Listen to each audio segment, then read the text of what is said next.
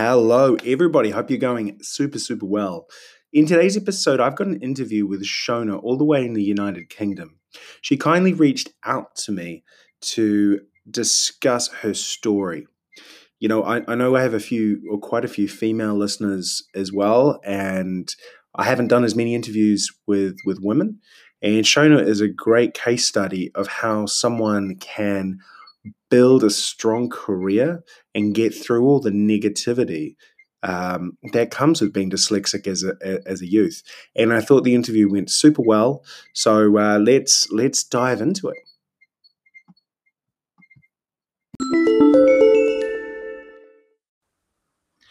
Hey everybody, and welcome to today's interview. I'll be speaking with Shona, all the way in the United Kingdom. Uh, over here in New Zealand, it's eight thirty in the morning. Over there, it's is it nine thirty at night? It's nine thirty at night. 9.30 at night. Don't we love technology? It's really helping.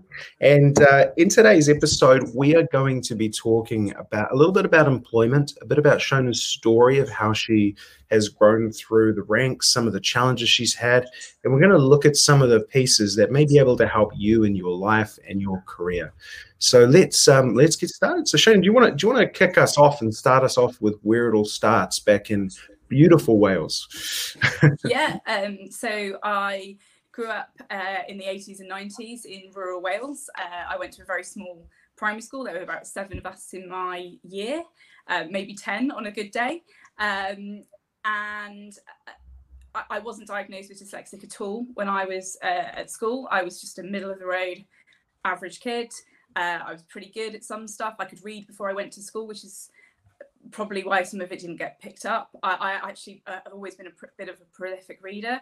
Um, I struggled much more with numbers, and that's where it became much more obvious was in uh, the numbers that um, I, I, really did struggle with maths uh, quite early on. But I also struggled with writing.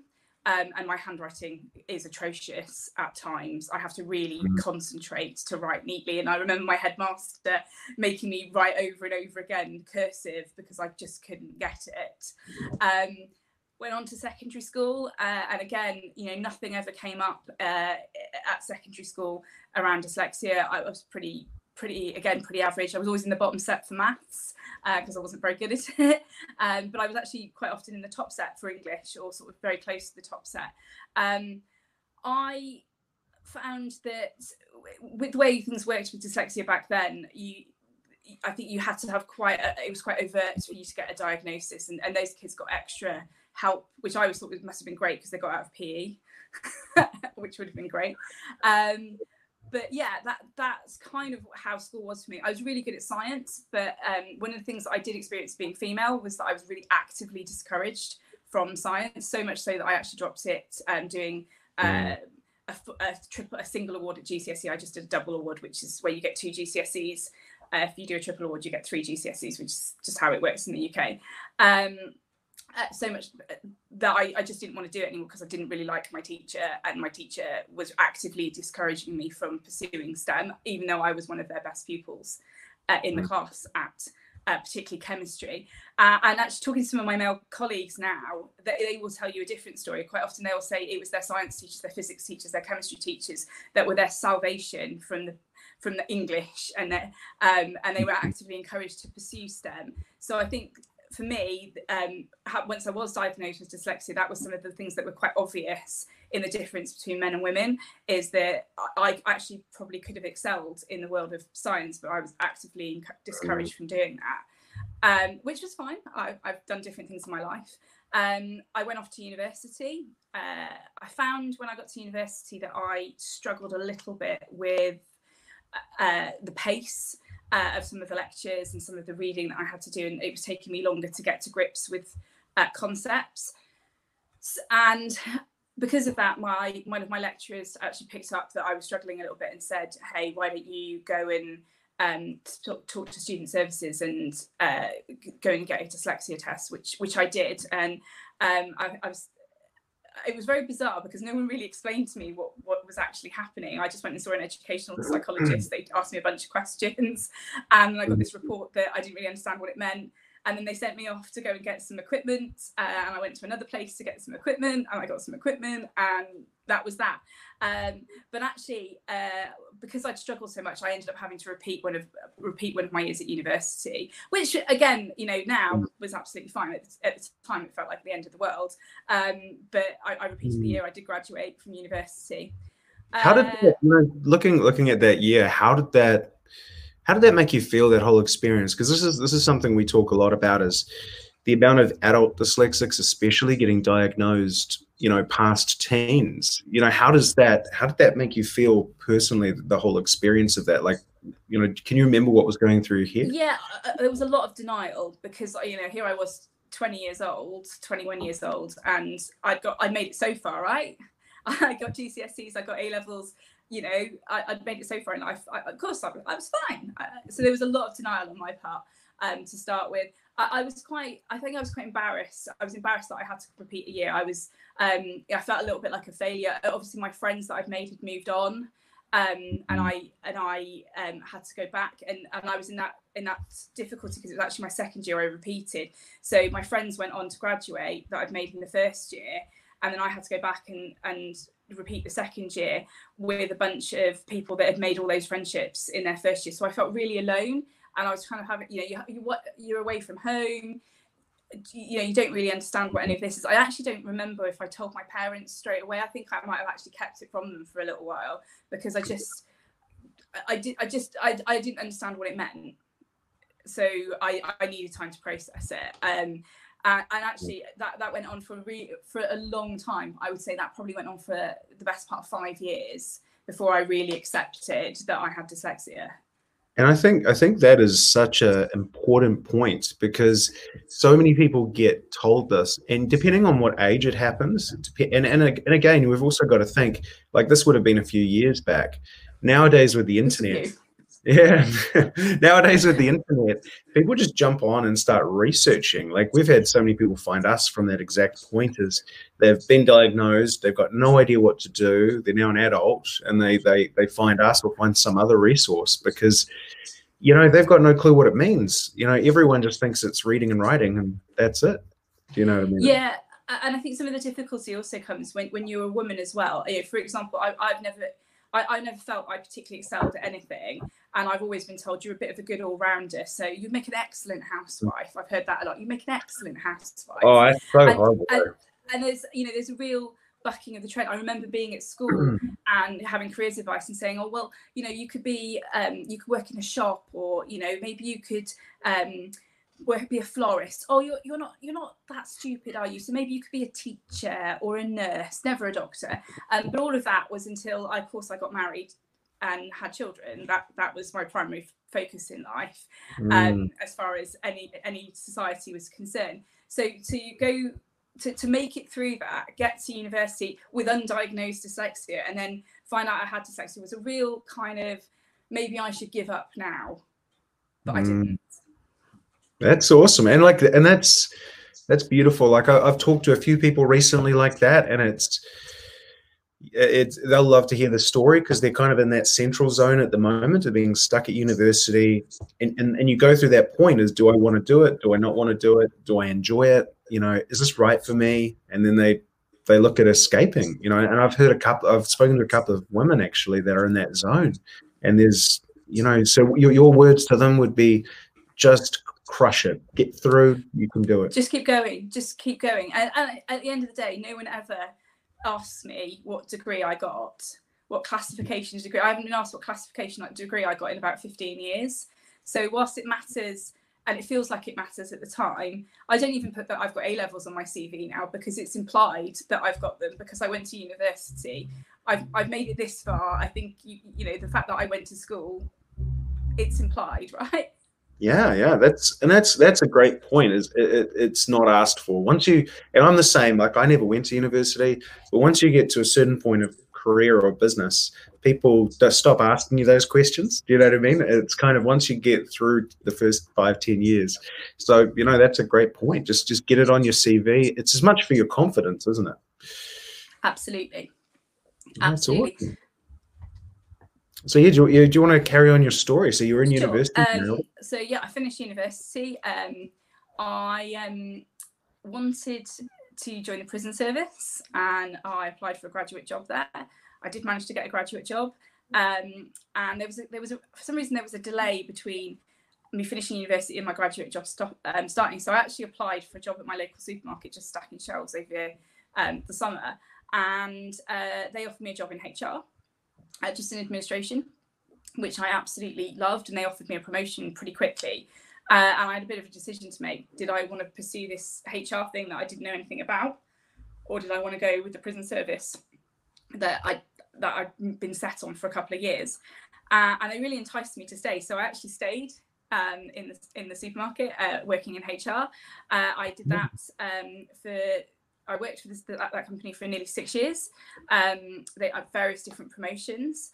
Uh, I told them I was dyslexic when I started, and uh, that didn't really resonate with them at all. I don't think they really, you know, grasped what that actually meant and what their obligations were. And and back then in in the UK, we the, the, we had the Disability Discrimination Act, which has subsequently been superseded by the Equalities Act 2010. And so there were some slight differences in the way in which they had to approach this. And I didn't mm. feel very confident to push some of the issues. So some of the things that I ended up having to do, I flat out point blankly refuse to do now because um, it puts me under pressure that I do not need to be under and it does and I'm not good at it. So some of the things that they asked me to do would be to take notes at formal meetings. Um, mm. Never the blokes, by the way. Never the blokes got asked to take notes. Just just us slowly women. Um, and uh, I, I, flat out refuse to do that now because I'm. It, it, it, I can do it, but it puts me under so much pressure that um, it's not worth it. It's not worth that level of stress. Um, I found my calling when I worked in HR because uh, my superpower being dyslexic is that I get people to talk, and I ha- I have great chats with people, and I get people. I get, I really understand what makes people tick, and I can get very quickly to the crux of some of the issues that they've got. Um, and I can quite often walk into a room and understand the undertones of what's going on, having never met those people before through the non-verbal and some of the verbal verbal mm-hmm. cues that are in there. Um, and so that's really where my career went. I, I moved through HR um, more into change management, more into transformation, and that's that's what I've been doing for um, pretty much the rest of my my career. And I've been very fortunate that a lot of um, the companies that I've worked for have been absolutely fantastic in terms of uh, my dealing with my dyslexia, but also being willing to listen to my feedback on how it feels. Because quite often I find that people don't necessarily understand how you feel because if you're not willing to tell them, so they, yeah. they, they, they don't know what to do unless you actually tell them what you need. So I found that it's quite often beneficial to speak up about these things. Um, and I, I, um, I remember going for a job once where they sent me a 375 page document to um, mm-hmm. read and digest. Um, and write a strategy of how I would go about implementing this document uh, with 24 hours notice whilst I was also doing my full time job. And I remember sitting at my dining table crying because I couldn't. Um, I couldn't do it. I, I couldn't. It was a big ask for anyone, but let alone me. That was a huge ask for me. So um, I did. I did the really brave thing, and I actually phoned up the company and said, "I can't do this. I need more time." Um, and they said, "That's okay. We'll give you more time." And I got the job. That's and, cool. I worked, and I worked there for for a long time. Um, I worked at that company for the best part of a decade, um, and over the course of my career with them, I was able to facilitate a number of changes around the way they did recruitment through just giving them feedback about how it felt to be on my side. So, for example, administering um, tests. Uh, Mm. The, it, the, way in which their, te- their tests were administered was that it was done by a company in America. Uh, it didn't always work on our laptops, and therefore the extra time didn't always come through. It, and mm. you know, and I did a lot of it through questioning what was the point of some of the tests that they were doing, because often hiring managers were just ticking the box they wanted these tests, but not really able to articulate why they wanted them. Uh, and yeah. subsequently, then putting people like myself at an unfair disadvantage when they didn't really need to have them. Have um, you found have you found from this just you know have you looking at it have you found that a lot of these big corporates they don't really understand the number of people around that are dyslexic do you do you feel they just don't have a clue in their organization I feel that there's yes. The, the, short answer is yes, but I feel a lot of that is down to the fact that people feel afraid to disclose that they've got dyslexia, mm-hmm. uh, and it, the number of people that I've come across who who, uh, when I say I've got dyslexia, they say, "Oh, I have as well," but I've never told anyone. Mm. It's so true, though, isn't it? Like it's you know, I, I, kind of you know, not not to not to make it wrong, but not to make it sound wrong because it's probably will. You know, don't you love to say things that don't sound quite right? It's kind of like it's kind of like coming out of the closet with dyslexia. Do you know what I mean? Yeah. It's kind of like it's kind of like we're actually the ones that you know the closet's been been freed a little bit more than usual, so we we've all jumped in it and we don't want to talk about it. You know, it's and it's like it's we're shunned we're shunned so much for it and like sometimes as well as it's not even by the employer what i've seen a lot is we shun ourselves for it yeah because, definitely. because we were told we were wrong so many times as kids like yeah, yeah. And, I think that's that's the, the, the stigma that I, I, certainly felt was that I, I saw the stigma attached to the kids at school and when I was diagnosed with dyslexia that was suddenly I don't want that stigma um, mm. but I I personally found it that actually by disclosing it's quite freeing. And uh, you know i'm able to own it and i'm able to have those honest conversations with people to say no no this is not what it means. This is what it means. And this is what you need to do for me. Um, but you might need to do something different for somebody else. Um, and i also found a, a you know, some of the things I found is that people um, quite often the reasonable adjustments that people try and make is we're not going to give you too much work because we don't want to stress you out. And it's like, no, no, that's not what I need. I need you to stress me out. That's fine. I but what I need is I need a bit of extra time, or you know, I might need preparation. Mm-hmm. And I, I, jokingly say things like in the old days when you had to dial a conference call number before you had Zoom and um, Teams and everything, I would have to make ten minutes before each call to dial to dial in because I'd have dialed it wrong twenty times. Yeah. Technology is definitely helping, and I think as well, like you know, I, I kind of look at it like this. It's kind of if I was going for a job and I haven't for a long time, is I'd say, hey, you know, I'm a Ferrari. I may be missing a wing mirror, but you know, I'm still a Ferrari. You know, you may. Absolutely, I think also as well, um, people don't uh, people don't automatically think that they're excluding a whole group of people when they when they set something up. So I, I know that um, you know, I've had experiences where you can write in and uh, put forward yourself for like reverse mentoring for the chief executive, but they want a two-page essay, and I would never, I would never do that mm. because that is a waste of my time. It, I, I wouldn't enjoy doing it. I wouldn't feel that I was bringing my best to it, and I would also feel that I wouldn't I wouldn't get it. So I would feel that it's something that I wouldn't want to pursue. But had they said you need to, you know, you can do it in these different formats, I'd done a video and presented yeah. it that way, a rap song maybe. Um, yeah, sounds fun. but you know, I would I would have presented it in a different way rather than a, a, a, in an essay, and uh, that's where I found that people sometimes miss the mark with that uh, in terms of those things. I also find you know reasonable adjustments are, are hilarious to me sometimes because you know whenever you go on a training course or you go for an interview, they say let us know if you need reasonable adjustments and I phone them up and say, well, I do need reasonable adjustments, but I don't know what they are because you haven't told me what you want me to do. Yeah. So, what would you what, just just for the listeners because we, we have a lot of listeners in the US and around. What is a what is a reasonable adjustment? So, oh, that's a good question. Um, I'm not quite sure what the legal definition is, but a reasonable adjustment is an adjustment your employer or training provider would make um, in order to facilitate you being able to do that job as if you were didn't have dyslexia. So in my case, quite often it's extra time um, or it's preparation time that I need, or actually it's always sometimes just telling me what you're going to expect me to do because sometimes when I go into something not knowing what you're going to ask me to do, my anxiety is up there. But if you tell me what it is, I I'm like, okay, I can do that. That's fine. That's not a problem. Um, that's not an issue for me. Uh, so that's that's a type of reasonable adjustment. Providing equipment might be a reasonable adjustment. So I've got a, a specialist laptop um, as reasonable adjustment. I know people who've got software it, that personally doesn't work for me. I don't like it, but I know it works for some mm. people who have software that read words back to you. Um, yeah. It, it, different coloured acetates is one of the things I used to have in the day. You put them. You can uh, do. You can do that now with your screen, so I don't need the acetate so much. Um, so it's just those types of things. Um, it, it's just very interesting that I think part of my journey is understanding how I'm affected rather than the label that um, mm. that dyslexia is because your your dyslexia will be different than my dyslexia because you're a different person to me and and you know dyslexia isn't something that that is wrong with me it's just part of who i am mm. It's kind of more of a it's a left it's a left brain label, isn't it? It's a it's yeah.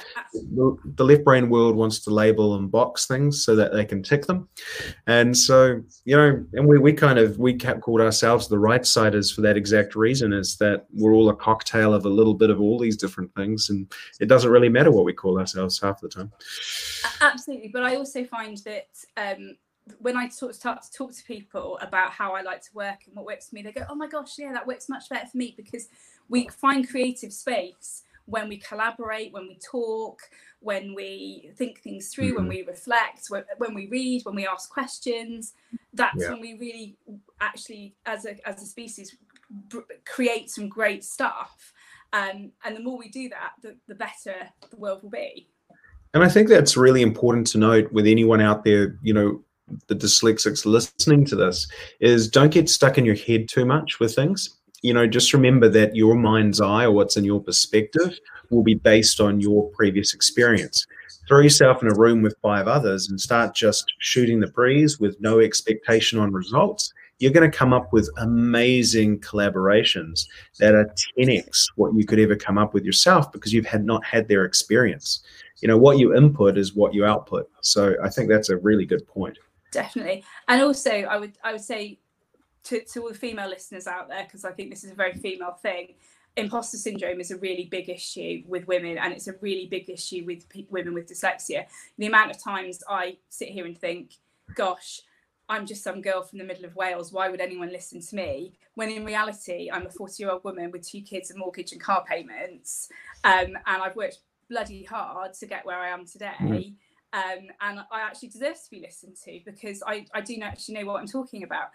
But that little part of your brain that says you're not good at this. You're a good all-rounder. You'd be a lovely housewife. Bake some mm-hmm. cakes. Um, is still there and it doesn't go away. Um, and so when i overthink things or when i work in isolation I, that voice creeps in and i find myself over and over and over again doing the same piece of work whereas if i collaborated and worked with somebody else i would have smashed it out the park in 20 yeah. minutes and that's such a good that's such a good point. And I think it's like for all parts of our lives is we can get very insular with a problem. And you know, someone once told me this, you know, sometimes we believe that that's our greatest skill is solving problems. And if we can't solve it ourselves, then we've lost the one thing we're great at.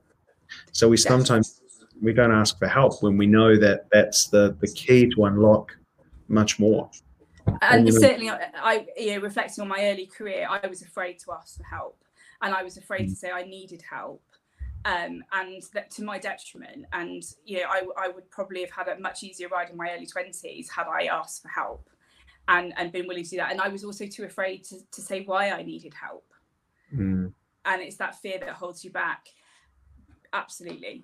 I love that and i think that's it's uh, such a good takeaway and you know women, you know, I think women have had it really hard, especially because, you know, and it's not as it's it's probably getting a little bit better and a little bit better every year, but it doesn't doesn't you got to remember i guess that it's you know it's been going on for 20 30 50 hundreds hundreds of years is really what it's been going on for so it takes a long time to get that institutionalized what would we call it assholery out of the out of the world yeah definitely. But also, there's that that whole with, like, with dyslexia and being a woman. There's the whole right. I've spent you know two weeks preparing for this board meeting that I'm going to, and I'm presenting my strategy, and that you know it's worth 1.4 billion pounds if I screw it up. It's a big screw mm-hmm. up.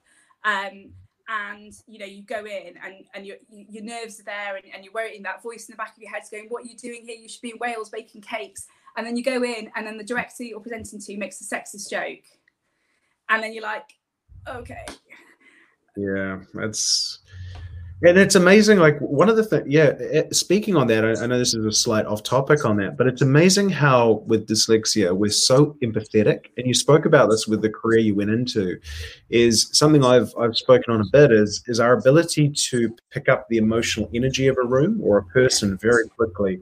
Like I, I did an interview. Uh, the first one I ever did was with a guy who's in Canada. He's British and he does body language um, work. Mark someone. he has a name, I promise you. Um, but he he does body language talk, and, and for that exact reason, because he's so empathetic, he can read body language, he can create body language that results. And and you know, what would you say for people like in that type of career? You know, is that is that a place you'd recommend people consider? Yeah. So I find my my I've made a career out of being dyslexic because I essentially go in and try and understand the empathy of people, the culture of people that I'm dealing with. Um, and I didn't know what I do existed when I was at school, and I didn't know it existed when I left university because it kind of didn't. It's evolved over time. But what I would say is that's your superpower. Um, you know, where others struggle and hide behind data and want information, you're able to take that information in very quickly and simplify it out. And that that is what I've been doing my whole career. Mm-hmm. Um, and I've made a pretty good career out of it. Um, and I love it, and I've been doing it. I can't see me doing anything else. My husband would tell you, if you cut me open, it would have transformational change written all the way through it because I, you know that is my calling. And he often jokes to me that I, I know everything that's going on in like my back in my hometown, even though I haven't lived there for a really long time. I know you know I know all the neighbours, what's going on with our neighbours, because yeah. you know that those chats that you have, you pick up on the things that are happening that are going on um, so you, you, end up in a, creating quite a close knit type community. Um, and I, I, find particularly women in their early careers really struggle with this as, as an asset because they think no one's going to listen to them. I can I can imagine. And that's and, not the case. My advice to anyone who's in that situation: put your ideas forward.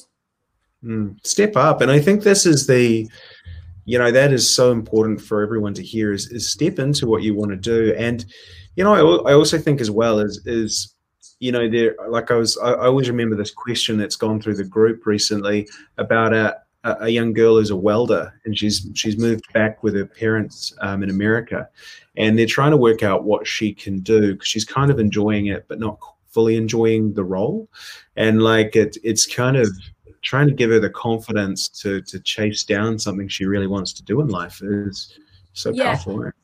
And I would also, to, to somebody in that, in that position, I would always advise them to think about what it is that you don't like, because often we think we don't like something, but actually what we're not liking is the culture, and we're not mm. liking the behaviours that that drive that. Uh, and you know, on paper, a job or a career can seem perfect, and in reality, it can be awful. But that may not be because um, of the of the job itself. It may actually be of the culture of what you're being asked to do doesn't fit with you. And I often find people saying, you know, I don't feel I'm being stretched enough, or I don't feel like I'm being given enough, or I feel like I'm just being given pet projects rather than anything meaty because people are worried about whether I can deliver that or not. Yeah, that's a that's great advice, and I think it's very. It's it's another fantastic point. The point that we can get very um, even though we have such good spatial awareness, we can like look outside of the box. We also can get very blinkered, and if we um, and, and we can kind of mush everything together. So something's bad's happening over here.